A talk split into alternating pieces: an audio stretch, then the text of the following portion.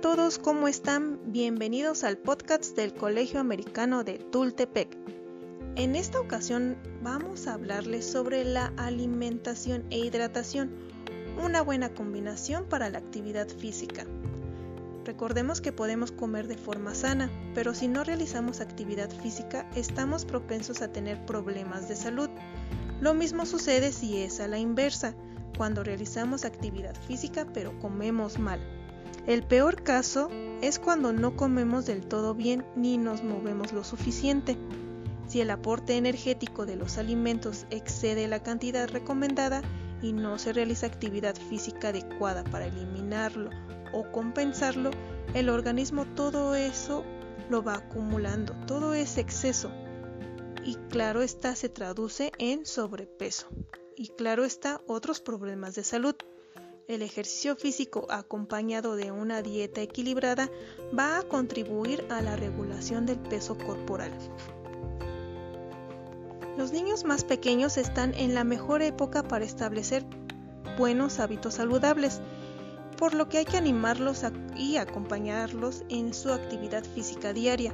Recordemos que es nuestra responsabilidad y la mejor manera de hacerlo es divertirse jugando con ellos, bailando, paseando, pueden ir trotando, corriendo o practicando algún deporte. Hay mil maneras de moverse y estar más sanos. Una buena alimentación favorece la salud y previene muchas enfermedades. ¿No es así, Yuriko? Claro que sí, Mari. Además, la alimentación afecta el rendimiento deportivo y la composición corporal de una manera positiva ya que ésta permite preservar la salud, incrementar el rendimiento físico, desarrollar la masa muscular, obtener energía, favorecer la recuperación, dado que dentro de los nutrientes necesarios distinguimos eh, los macronutrientes y los micronutrientes. En cuanto a los macronutrientes, eh, los podemos obtener mediante hidrocarbonatos, proteínas, grasas. Lo que son las proteínas son para sintetizar y reparar tejidos, y las grasas son la fuente principal de energía. En cuanto a los micronutrientes, estos son esenciales, entre ellos son el calcio, hierro, sodio, potasio y magnesio. Eh, un buen plan dietético para los deportistas debe aportar aproximadamente entre 50 y 55% de la energía a partir de carbohidratos. ¿Qué quiere decir? El 15% de proteínas y 30% de grasas. Sin embargo, hay que recordar que es importante una buena hidratación, ¿verdad, Carmen? Es correcto todo lo que nos han comentado Mari y Yuriko acerca de llevar una buena alimentación o una alimentación equilibrada. Es necesaria para realizar una actividad física adecuada, acorde a nuestra edad y a las condiciones de cada persona. Alimentarnos de forma equilibrada y bien hidratados, como dice Yuriko, es sumamente importante. Estar bien hidratados es hablar de la importancia de agua simple en nuestro cuerpo, porque la práctica del ejercicio, chicas, conlleva un aumento de la sudoración y por tanto a un incremento de la necesidad de agua en nuestro organismo. Muchas personas adultas, incluso desde pequeños, tenemos una idea errónea o equivocada. Se tiene la idea que cuando sudamos perdemos grasa o peso, y no es así. En realidad se pierde agua a través del sudor. Por lo tanto, se tiene que volver a recuperar para no llegar a la deshidratación o a un golpe de calor. Así que mantenernos hidratados o una hidratación adecuada en el desarrollo de cualquier actividad física o deportiva es importante y no hay que olvidar que debe ser de manera paulatina. Así es, Carmen. Una hidratación correcta nos ayuda a controlar la temperatura corporal, utilizar eficientemente los nutrientes en nuestro organismo, optimizar la oxigenación muscular, eliminar los desechos o toxinas de nuestro organismo. Es importante tener en cuenta que la necesidad de agua dependerá de las pérdidas que varían según la intensidad y duración de la actividad, así como las condiciones ambientales, temperatura y humedad. Así que una correcta hidratación antes, durante y después del ejercicio, junto con una buena alimentación, mejoran el rendimiento deportivo. Pero además de ello, existe otro factor muy importante, el cual es la salud del sueño, ¿cierto, Tania?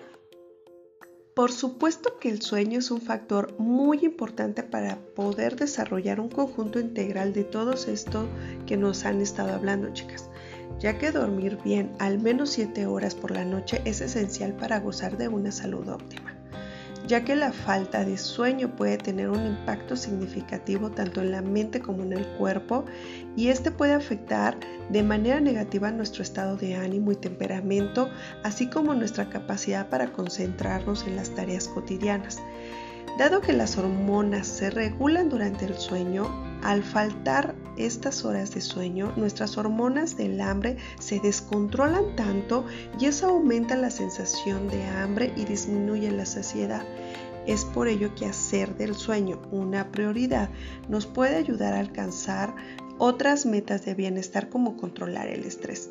Y seguramente te has estado preguntando cuánto sueño necesito.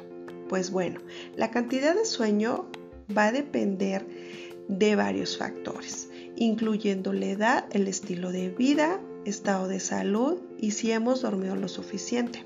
Las recomendaciones para dormir serían las siguientes.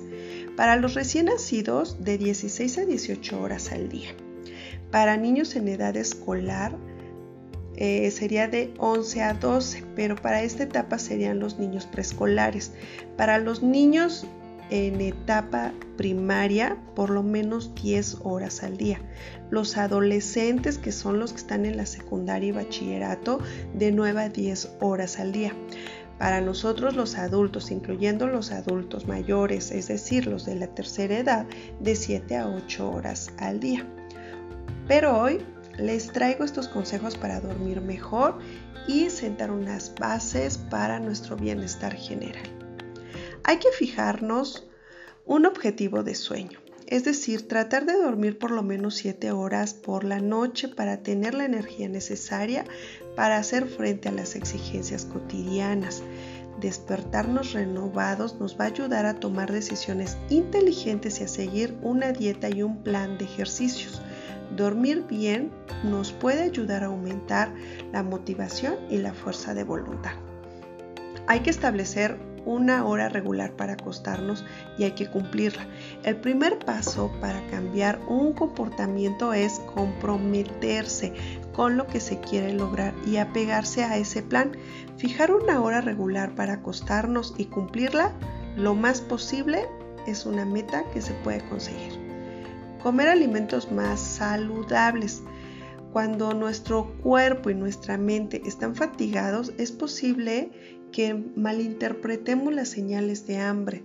Entonces, la próxima vez que nos veamos comiendo o deambulando por la cocina, esos bocadillos que sin pensar estamos comiendo mientras trabajamos o hacemos alguna actividad, hay que preguntarnos si realmente tenemos hambre o solamente estamos cansados. Es común confundir la fatiga con las emociones el hambre.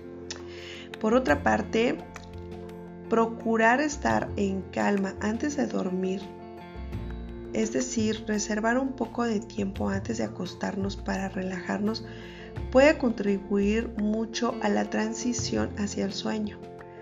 Probar con respiraciones profundas, relajación progresiva de los músculos, estiramientos suaves o imágenes guiadas para ayudar a enfocar nuestra atención en el presente y lejos de las preocupaciones nos van a ayudar a tener un sueño reparador y renovador. ¿Qué les parece chicas todo esto que les acabo de compartir?